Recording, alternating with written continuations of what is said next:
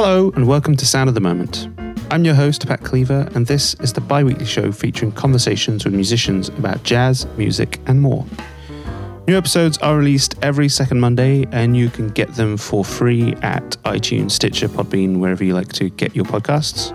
You can also stream the show directly from soundofthemoment.com, and if you go there, you will also find detailed show notes and links to my guest website and all of that good stuff.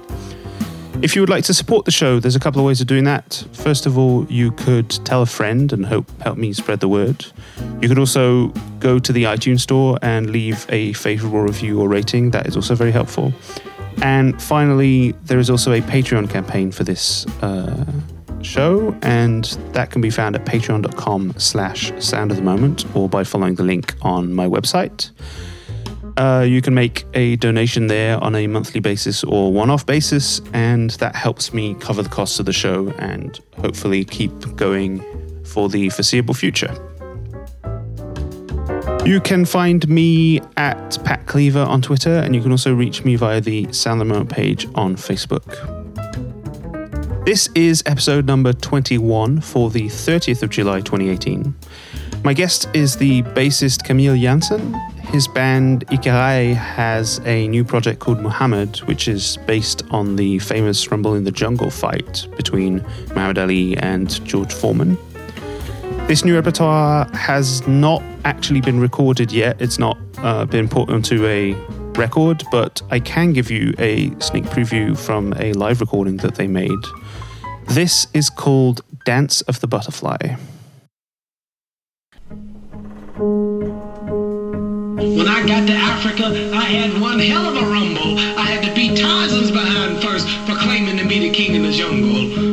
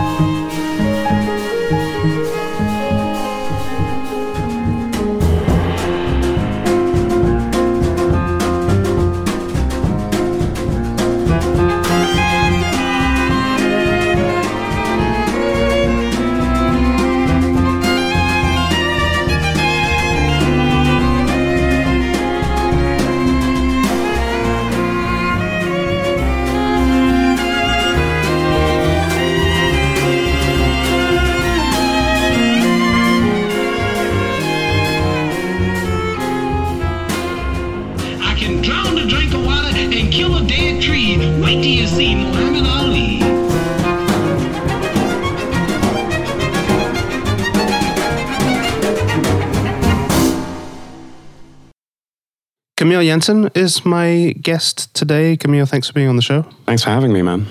Um, I always like to ask my guests to introduce themselves a bit up top, tell people about how about who you are and what you do and stuff. Okay, well, thanks. Um, yeah, my name is Camille Janssen. I'm a bass player and a composer.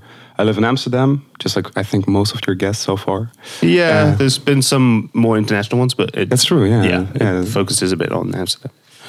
And uh, yeah, it's it's really nice uh, to uh, to to be a musician here. So what I do is I, I represent. Of, I'm the I'm the artistic leader of the, an ensemble called Ikarai. And uh, and with this band, we uh, we try to find a mixture between jazz music or improvised music and classical music. Yeah. meaning we have a violin, viola, cello, bass, piano, and drums slash percussion. Ah, I guess it's drums. So that's what I do. Uh, I studied in my bachelor's in Rotterdam, did my master's in Amsterdam, went on an exchange to Copenhagen for a while, and uh, now I'm just an active, active freelance working musician and composer. So yeah. Cool. Um, this is obviously a slight detour, but very basic question. I think you're the first bass player I have on the show. No way. uh, which is obviously fun for me. Um, and it, uh, this is a terrible question, and I'm sure if somebody asked it to me, I would find it really like kind of boring maybe but like what got you into the bass in the first place it's such a like unusual instrument for people to like uh, find i suppose like is there is there something specific about the bass that like spoke to you Yeah, definitely. Well, man, this yeah, this question. It's it's. Yeah, I also wonder what the what the what the answer to that question is with you. But with me, it was definitely my best friend and uh, my other very good or best friend uh, back in my teenage years in high school. They were forming a band together, and of course, they didn't have some kind of asshole who wanted to play bass because you know what teenager wants to play bass. But you know, I turned out to be that asshole because I really wanted to be in that band. So I picked up the electric bass when I was like fourteen. okay 13 or 14. Played in that band for four years, had an amazing time, and then I actually became quite good at it. And then we kind of started to dive into jazz, and then kind of uh, it kind of worked like a gateway drug, and we came more and more uh, into jazz. And then I always wanted to become a professional musician from a young age, from like four years onwards. I wanted to become a classical piano player.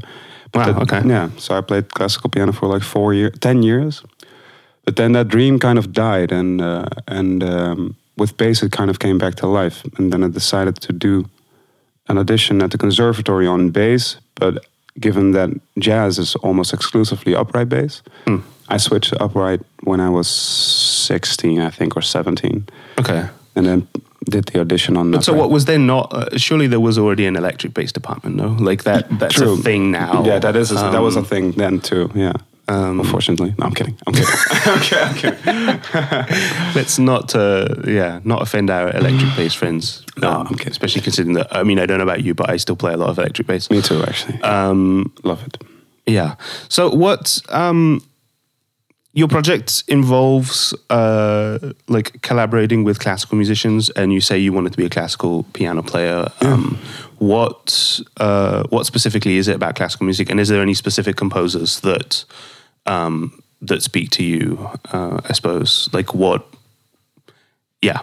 Yeah, yeah, of course. No, yeah. yeah, well, uh, I've been listening to classical music ever since I was a child. My I come from a uh, family of classical musicians, also. So the classical music was very often just heard around the house. So I kind of got that with me, and then I was always really drawn to the piano as a kid. So I was always busy playing and also transcribing classical music. Anything from, I mean, you know, as a kid, it's you're not that kind of your taste is not that developed yet. So I was kind of I was listening to both Satie and I don't know the Brahms intermezzi, and it just both seemed equally beautiful now, then. Mm-hmm. Could have I, I'd say something different now, but yeah. So you know, That's an interesting position. I mean, I, I don't know, like value judgments on. Um, I, I, I take it that Satie is more the direction that you're interested in now. Um, No, actually, no. Yeah, well, no, uh, no. Actually, no. I think I think the the Brahms, or yeah. I mean, th- I, this is not a this is not a, a solid let's not comparison offend, at all. But let's I not offend those Satie no, no, fans not, out there. not at all. No, it's just that um, I guess in terms of depth, uh, your, your taste just grows Mm-hmm. over the years, and so anyway, um, this classical um, drive or interest has always been there, and then uh, I. Uh, um, but what what really what the biggest takeaway from that all in my childhood was mostly just the overarching uh, storytelling and uh, and kind of the forming the the, the really uh, yeah the forming of ideas, consoling of ide- um, consolidating of ideas, and um, I always kind of had that in the back of my mind. This this kind of long arches, you know, that classical music tend, tend to usually have. yeah. So um, I, I, I, especially in the more dry jazz, I, I, I- sometimes feel like it lacks that slightly sometimes, or could have more of. Yeah. So that's that's Yeah, I suppose the idea of a of a long form, like an hour long thing, is is obviously not so common in jazz. I mean, maybe it is more nowadays than it was, but Yeah. like the the idea of like a three minute piece that has also subdivided into like 30 second solos and then subdivided into like 16 bar phrases or whatever. exactly. Um, I suppose, yeah, you, you can think wider than that. I'm, um, I'm always interested in people that collaborate with classical musicians, like actual classical musicians, rather than just because it's quite common for like jazz musicians to be inspired by classical music and then to just play amongst themselves the their interpretation of what classical music is. Exactly. But in your case, you actually brought in classical musicians to the Yeah. to the project. I, I did. Yeah, I did. Um, what what is that like? Like, how do you, especially in terms of, I'm always interested in how communication goes between people that don't necessarily speak the exact same like language in a sense. Um, Yeah. How, yeah, what has that been like? Oh man, that's that's that's a different tale. It's uh, it, classical musicians look at music differently uh, than jazz musicians. That's a given, of course, but just in general, um, everything's different, man. like, holy shit! It's uh, Uh, they're uh, for instance, they're they're just uh, like the biggest thing that automatically strikes you when you start playing with a classical musician is their sense of where the one is.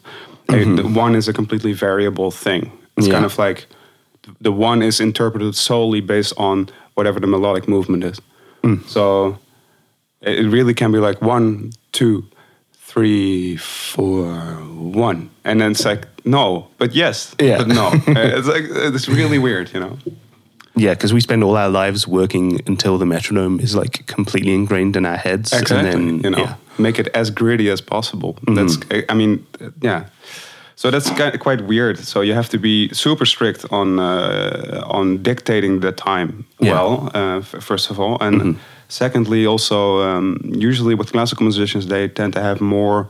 They tend to trust the sheet usually, not not exclusively, not always, but some usually they tend to use the trust the sheet more than their ears.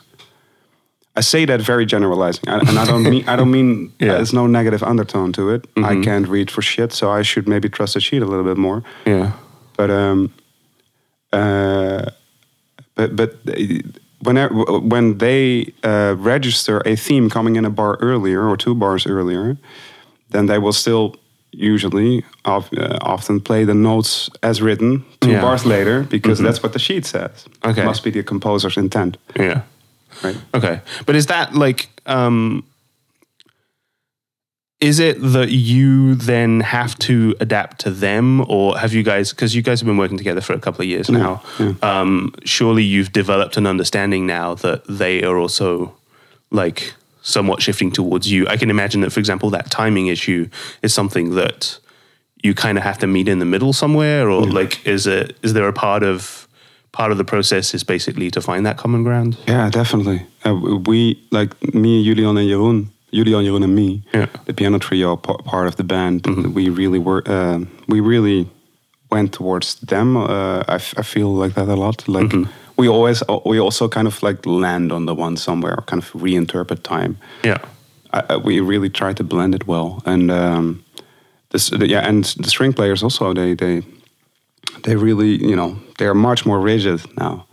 So it's it's funny. We really we really fill in towards each other's uh, universe a little bit. But you, do you feel like that's an enriching thing, or is it something that feels like a compromise? Because I feel like the idea of like reinterpreting where the one is going to be is actually quite a like exciting and and and different approach. Um, is that something that you struggled with, or is it something that you just immediately embrace?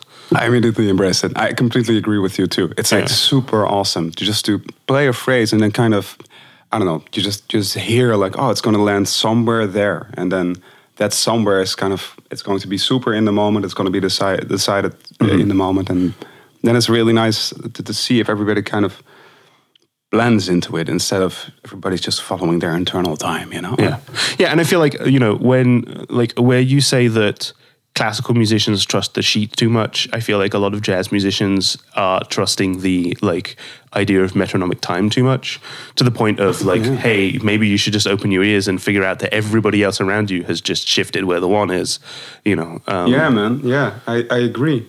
and that's yeah I, I think that's more and more common maybe that people are exploring those kinds of ideas but it, yeah it's a fun it's a fun thing i think um, uh, do you want to maybe talk a bit specifically about the the musicians that join you in, in the project like each um, Yeah, yeah, introduce them to to. you've mentioned their names real quick but Yeah, yeah, absolutely. I'd love to. So on violin, we have Tessel Hersbach, and she's a uh, classical violinist who um, uh, who uh, who's been playing with well all the bigger orchestras and all the smaller orchestras, but also did a lot of crossover stuff. She's been playing with. Uh, she has played with Snarky Puppy, which was a really nice uh, project that she did. That she did.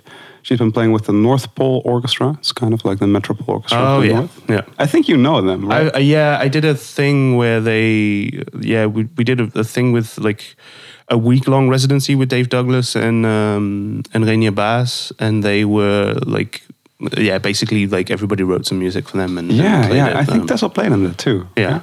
Could that be? quite possible. I, I mean, I didn't exactly Yeah, of each musician individually, but yeah. Yeah, right. Um, You just think string section. yeah, it's a mass of like people and, and bows and stuff. Um, but yeah, um, yeah, yeah, I know. Yeah, she's great, and she. The, the fun thing about her is also that she knows how to. Uh, she she has been working with pop pop and jazz musicians uh, a lot, so she she kind of knows the drill. Yeah. Also socially, you know. That's Yeah. important, you know. It's like she- she because classical musicians tend to have also a different let's let's say a different drinking culture. Let's call it that, and then and then you know. So yeah. Uh, then on viola we have Jana Pelser, which is uh, she is also a classical viol- violist, but uh, she has always been very much in touch with lighter music, and also she does a lot of improvisation. She's been studying in Berlin. A uh, like she she just finished her masters in Berlin on the connection between the mu- uh, the instrument and the body. Grossly general generalizing. Yeah, she's very much in touch with kind of the she's very much in touch with her ear so she's actually quite the opposite of most classical musicians. Then on cello we have bense husar who is uh, an incredible cellist and he studied with uh, Jörg Brinkmann also. Yeah, uh, so he also he's, he's very much he knows a lot of he plays with Namibian Tales with uh, Shishani maybe you know this Yeah. project Yeah, yeah, yeah. beautiful sold out Bimhuis yesterday um, so he also has some experience with lighter bands and then on piano we have Julian Schneemann who is a jazz piano player who gr- grew up in a family of classical musicians yeah. so you know he and he does a lot of world music too. It, it's incredible. He's he's doing so many things. And then Jeroen Batterink, he is, you know, the master of all. I don't On know drums. if you've ever on drums. Yeah, he's a drummer. I don't know if you've ever played with him, but he's Yeah, a yeah, I've had a absolute killer drummer, and he uh, he knows everything. He, yeah, he just he plays with so many diverse groups. He plays with the Nederlandse Blazers Ensemble. Maybe you know. yeah, yeah, yeah, yeah. He plays with Caravan of Julian Schneemann. He plays with Vuma, who was Mm-hmm. your previous guest yeah. you know, so he does everything too. So Mm-hmm. whole array of people. And so, yeah, um, maybe we can like talk about that that idea of because it, it seems like you do have string players that are somewhat acquainted to like, like you say, lighter music, improv, whatever.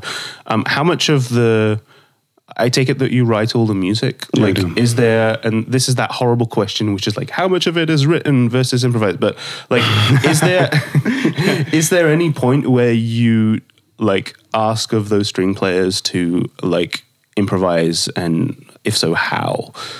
I suppose it, it- are they just serving as a trio of like accompanists that like in theory in the studio could just record separately from you and it would work out or is there like what is the connection there Um, good question.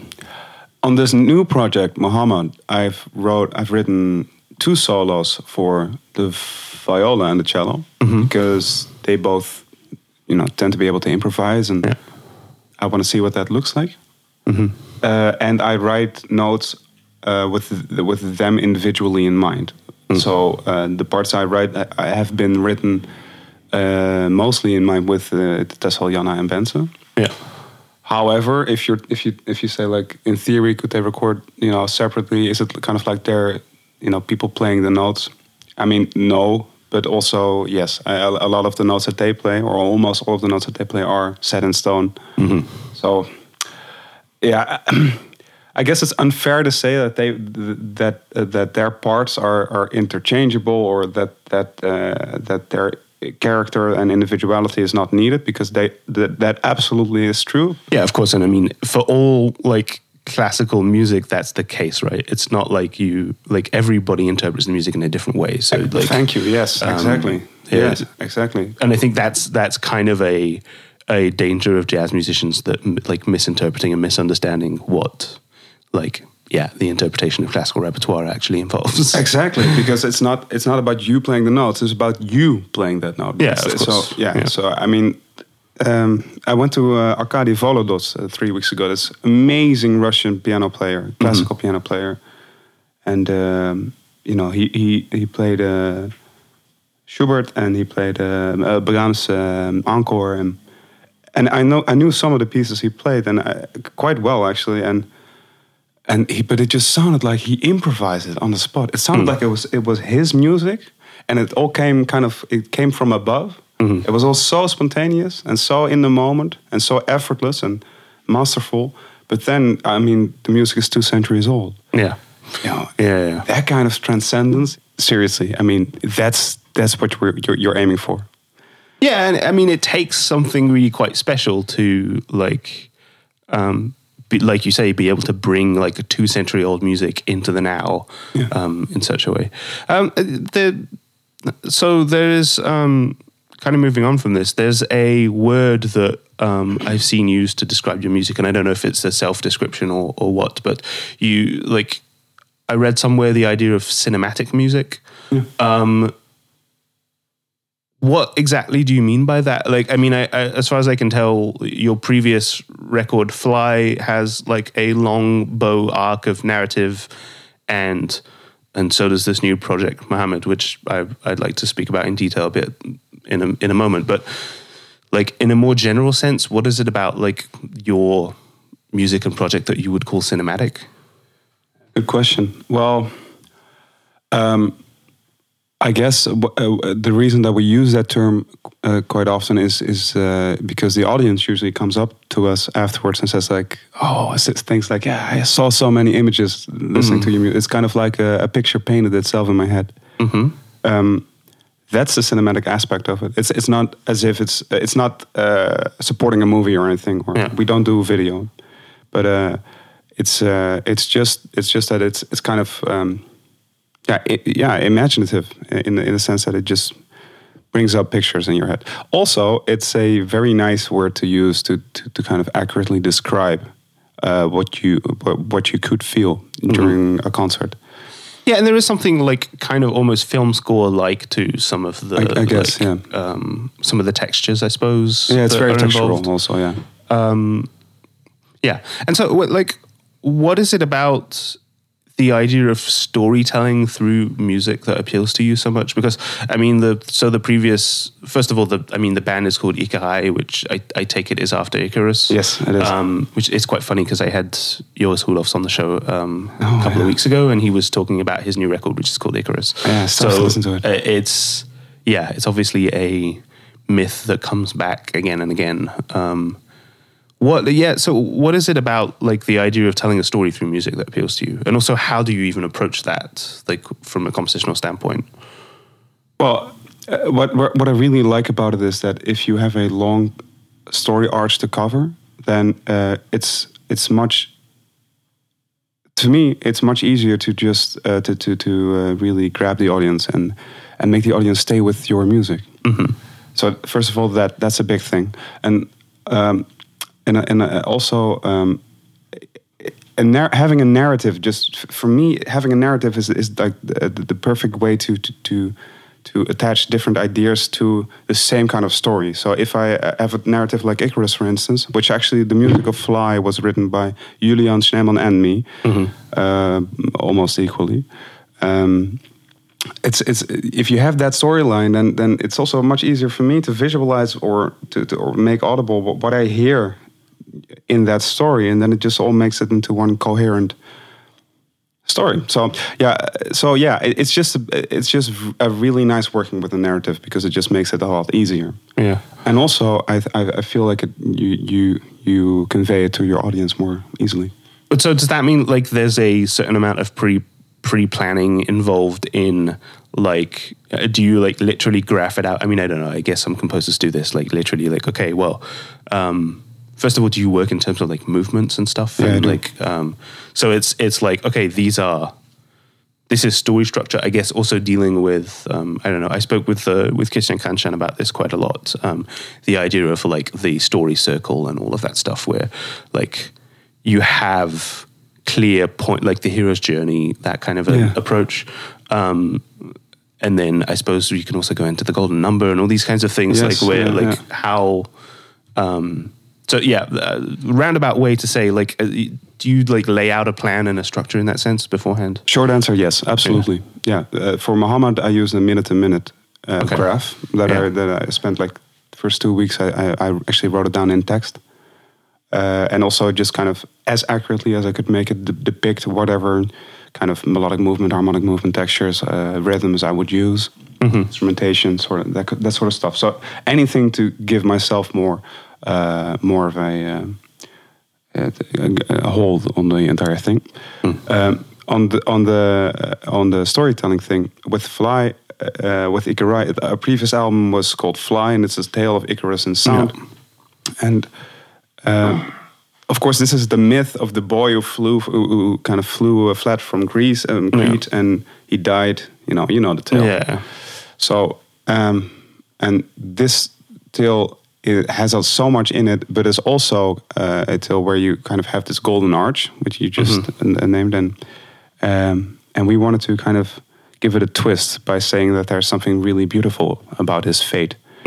Um, so yeah, we we kind of yeah we think about that all. We think about the whole thing. Yeah. Um, I guess we should talk very specifically about the Muhammad thing because obviously I've I've heard the I've heard Fly, um, but I haven't actually had a chance to um, see or hear any of the Muhammad project. But um, maybe you can talk about that in general. I mean, I have to admit that I know absolutely nothing about boxing, um, so maybe that's also helpful to start from. Um, but as far as I can tell, it's it's like a music. It's like the Rumble in the Jungle, uh, like fight set to music to a certain extent. Is that Yeah. Okay. Yeah, yeah, kind of. Yeah, yeah, yeah. That's that's Collis and Man. Yeah, absolutely. Yeah. Um, yeah. Please interrupt me if you if you need to. But, but uh, uh, I uh, with Muhammad. uh, Muhammad is the legend of the boxer Muhammad Ali, told in sound, and it's and this is done on a musical telling of, of the Rumble in the Jungle. This 1973 World Heavyweight Championship fight in Kinshasa in Zaire, which is Yeah. now Congo, uh, uh, in Africa, and he was fighting George Foreman. Yeah. This fight was iconic and legendary and all that stuff. It's it's a beautiful fight. It's it actually has a really nice twist to it too. Like like from a sports angle, there's a lot of interesting stuff happening, but also from a cultural angle, there's a lot of interesting stuff happening because um, well, th- there's a little bit more to be told about this fight than just the fight itself. yeah? Of course. I mean, there's all the social like uh, repercussions and all of the like. Right. Yeah. Yeah. But also the fact that, that, that you know his charisma. He was shouting in the months before he was doing the fight. He was actually shouting like, "I'm going to win. I'm going to win." Yeah. But his odds were, I think, twelve to one. Yeah. And he won.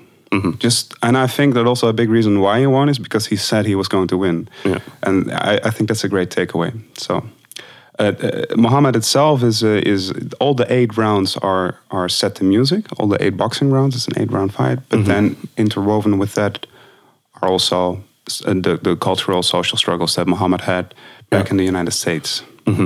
He converted to Islam, Yeah. which had huge repercussions. He denied his military mandatory military service Yeah. to Vietnam, which had huge repercussions. He- He actually had to quit from boxing for four years. Uh, his uh, his case actually went up all the way up to the high court, where he won. And then he could fight again. You know all this kind of stuff. Yeah. He was involved with Malcolm X for a little while. Yeah. So we're trying to put all of that into our narrative and then make you feel and believe and, and experience his fight. and everything that's going with that fight. Yeah, but so uh, I mean, it. I think this is again maybe an obvious uh, thing to point to, but like the first thing that came to mind when I found out that this this was a project that you guys were doing was the um, the fact that there is precedent in Miles Miles Davis having um, somewhat of an obsession with boxing, and then obviously making the record Jack Johnson, which was like. Um, well, it was a film score, I think, originally, right? Like Yeah. it's like for a documentary or something. But uh, like the, um, he obviously spoke quite eloquently about the similarities that he saw between like jazz music and a jazz musician and boxing. Um, is that is that something that you um, you were specifically aware of as well? And is it something that you can relate to? Like, I'm, I suppose, I'm interested in the.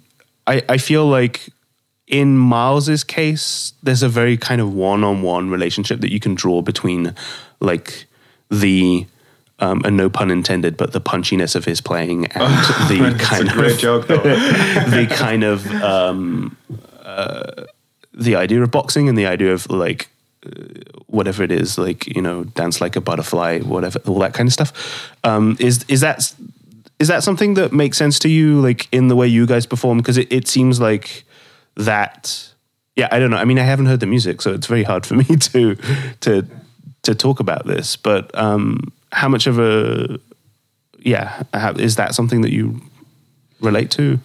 Yes, absolutely. Um, Miles absolutely had a point, and this comparison that he drew between boxing and jazz, I, I, especially after I've written all the music and we did our first concerts, and and I feel it now too. In the beginning, I was a little bit skeptical, I have to say, because it seems kind of like a very popular thing to say, like ah, jazz is like boxing. You know, it's like my teachers back in school. They some some of them also said it like you know, Yeah. and you always you always get this kind of like yeah yeah blah blah kind of feeling to it but there is a truth to it because improvisation it, it- boxing is improvisation Yeah. because it's reacting to whatever your opponent is doing and also making sure that your move is a first step so that he needs to react to it and then ultimately winning and improvisation in jazz is a very similar thing i think it comes from the same place within the brain um, so yeah i think miles had a point absolutely Yeah.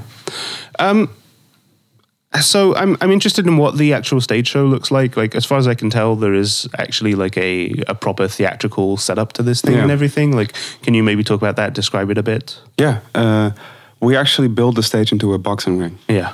So uh, we, I actually didn't know anything about steel, but now I know a lot about steel. So I, actually, I, I, I work. Yeah, so I actually manufactured myself out of steel a boxing ring with ropes and everything. And uh, uh, we're playing September 14th in the Bimhuis. Okay.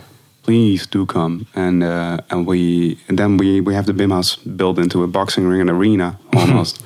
We hang a boxing uh, ball, uh, we hang it up, and uh, we have some boxing gloves and huge big American flag and all that kind of stuff. so yeah, it's the, it's the it's the real deal, man. It's the whole shebang. Okay, but so what? Like, what is the? Uh, I mean, besides the maybe slightly gimmicky nature of that kind of thing, what is the added value of like building a boxing ring? Like, do you? Um, I don't know. I mean, obviously, like my work with Tin Men involves a lot of theatricality and a lot of that kind of stuff, and so I, I, I, I understand the idea of trying to like basically like transform this actual idea of what a concert setting is. Like, is that something that makes sense to you? Yeah. Yeah, well, to be completely honest with you, it is a mixture of, of that argument, definitely. Like the argument that it makes it more experiential, mm-hmm. which is a big plus. And also, you know, we hope that it kind of adds to the narrative. I think it really does. We did a tryout concert three weeks ago, and people were super enthusiastic about it, especially because like the stage looked like an arena.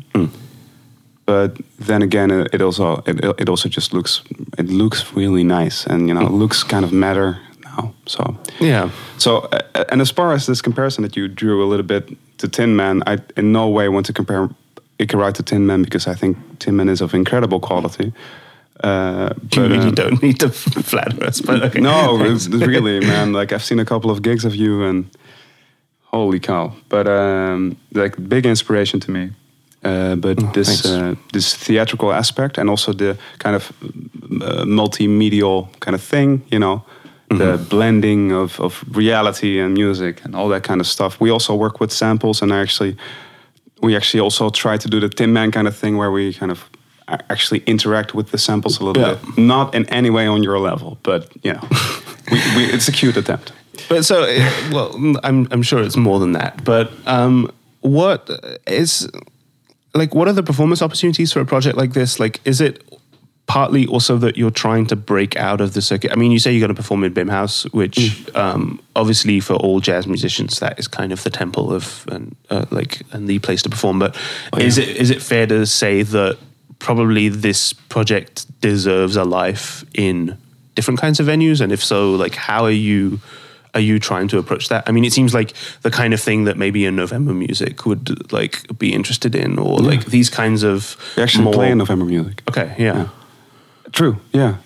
True. We, we, the the, the um, crossover uh, thing about it, and also the theatrical thing about it. That that's that's really what we're trying to to to go for. So we're not only hitting the jazz venues. We're also playing a lot of classical shows and uh, venues and some festivals. And next season we. We want to, yeah, I want to go more to the, let's say, outer regions of, of what like normal concert Yeah. places are. It would be great also to do uh this concert in a parking garage sometime. Yeah. You know, it's stuff like that, like the raw kind of cliche, almost cliche kind of thing. Yeah. And presumably also in an actual like boxing venue, I Oh, can yeah, imagine. yeah, that would be Yeah. cool. That would be great. Um, and so, yeah, is there um, is there plans for like? I, I imagine there will be plans for recording this and stuff. Like, Yeah. is it uh, like what is in the books as far as that's concerned? We're gonna record this. Uh, uh, I'm still kind of in the works about the dates and the recording, and also financially, of course. Uh, that's there's still a lot of things that are not set in stone. But the one thing that is set in stone is that this will become an album. Yeah. It won't be the whole show. The whole show is 75 minutes, and it will probably be around 40 to 45. Mm-hmm. But uh, you, this will be online, and uh, it, I, I, I, actually, uh, dear, um, I really want to press it on vinyl. Yeah. Okay. But is it like? Do you think that there's something that is lost from the visual aspect? Like, then. Yeah, yeah, I think so. But then again, um, I think yes, I think so. But I, th- I think that's also really you really need that. Uh, a, a concert should automatically be more than just listening to an album at ho- album at home. So I really don't mind if an album lacks in experience Yeah. because you you just need to make up for it by just coming to the concert. That's an interesting point. I don't think I've ever heard anybody make that point quite that like succinctly. It's like the idea that you need to encourage the live experience being and and like having that added value. Exa- I think a CD and or vinyl or whatever you do is is automatically just an extension of your concert and not the other way around. Yeah. No, fair enough. Um, is there anything? I mean, you know, we've we've spoken a lot about Ikai. Is there anything that you're up to as a sideman, or any other projects that are coming up? Things that you want to talk about? I got some exciting stuff lined up. I'm uh, I'm actually forming a new. I'm in, or I'm I'm at the very early beginning of forming a new group together with uh, guitar player Eran Har Even, uh, piano player Franz von Chossy, Oh yeah, and uh, and Jeroen, of course, my Okay. forever always there uh, Yeah. drummer. This is going to be a very cool project, playing music of both Eran and Franz. So uh, I mean, this is all very early in the works, but but uh, um, yeah, we're pushing. wasn't Franz? I mean, I don't know. The last I heard from Franz, he was going to be moving to China. Is that not going to be a bit of a That's uh, spanner in the wheels? That's true. He's going to be. He's going to. Yeah, he's going to at least for one year. Uh, he's Yeah. going to go to China and he's going to be back and forthing. yeah, of course. lot, I mean, he's doing stuff with his trio. And Yeah, things. of course. Uh, exactly. So we're trying to make it work in between. So that's also why I said like it's it's early in the works. Yeah, yeah. Um, and besides that, I'm just doing a lot of freelance gigs just around town, and playing Yeah. in a lot of trios. And um, yeah, um, that's to be honest. Um, uh, Ikarai is really my main driver. Like Yeah. I, I really focus on that a lot. No, that makes sense. And obviously, being you know being a band leader and also of such a like ambitious project, it makes sense that you would need that focus and time and stuff. Yeah. Yeah, Camille, as as we get reach the end of this conversation, I always like to ask my guests Yeah. if there's something that they want to recommend that the audience check out. It can be absolutely anything. It could be music. It doesn't have to be. Um, I don't know if anything springs to mind that you find particularly inspiring lately or in general. Um, yeah, uh, I, I, I'm in doubt whether I should mention a record or a book. well, you could, both is also completely fine. Okay, well, last year when I was I was teaching in India for one semester in the, in the summer of last year, Hmm. and I read the book Congo by uh, David Van Reybrouck, Okay. which is about Congo. It's, Yeah. a, it's a, the complete history of the country, the Democratic Republic of Congo, Yeah. which also happened to be called Zaire for a little while, Yeah. and which is where the fight of Muhammad was held. Yeah. This uh, this book blew my mind. It's Okay. the best book I've read in like years. So read that book. That's Yeah. it, basically. Okay. Yeah. Cool. Uh, Camille, thanks so much. Um, Cool, man. Is there anything? Thank you so much for having me on. Is there anything that you want to mention? Any dates? Any things that are coming Yeah, out? September Um, 14th. September 14th. yeah, September okay. 14th. Bimhuis, for those that are in or around Amsterdam or planning to be in or around Amsterdam in September. Um, cool, Camille. Thanks so much. Thanks so much for having me, man. That was Camille Janssen. You'll find links to his website in the show notes at soundofthemoment.com. And if you follow those links, you will uh, find his tour dates and you'll also be able to purchase his music. I'd like to thank Christian and Andres, my fellow members of KTO, for providing the intro and outro music. The show has a Patreon page that you could go and donate at. That is at patreon.com slash sound of the moment. And you can make a monthly donation if this show brings any value to you. And that helps me to cover the costs that I have every month to run it and keep it online.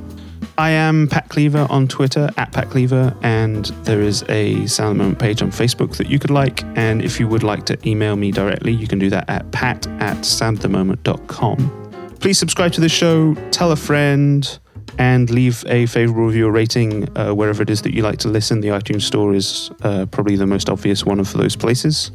To end the show today, I will play you more music from Camille Janssen and Ikarai. This is from their album Fly, and it's entitled Fernweh. Thank you so much for listening. I'll be back in two weeks with another episode of Sound of the Moment.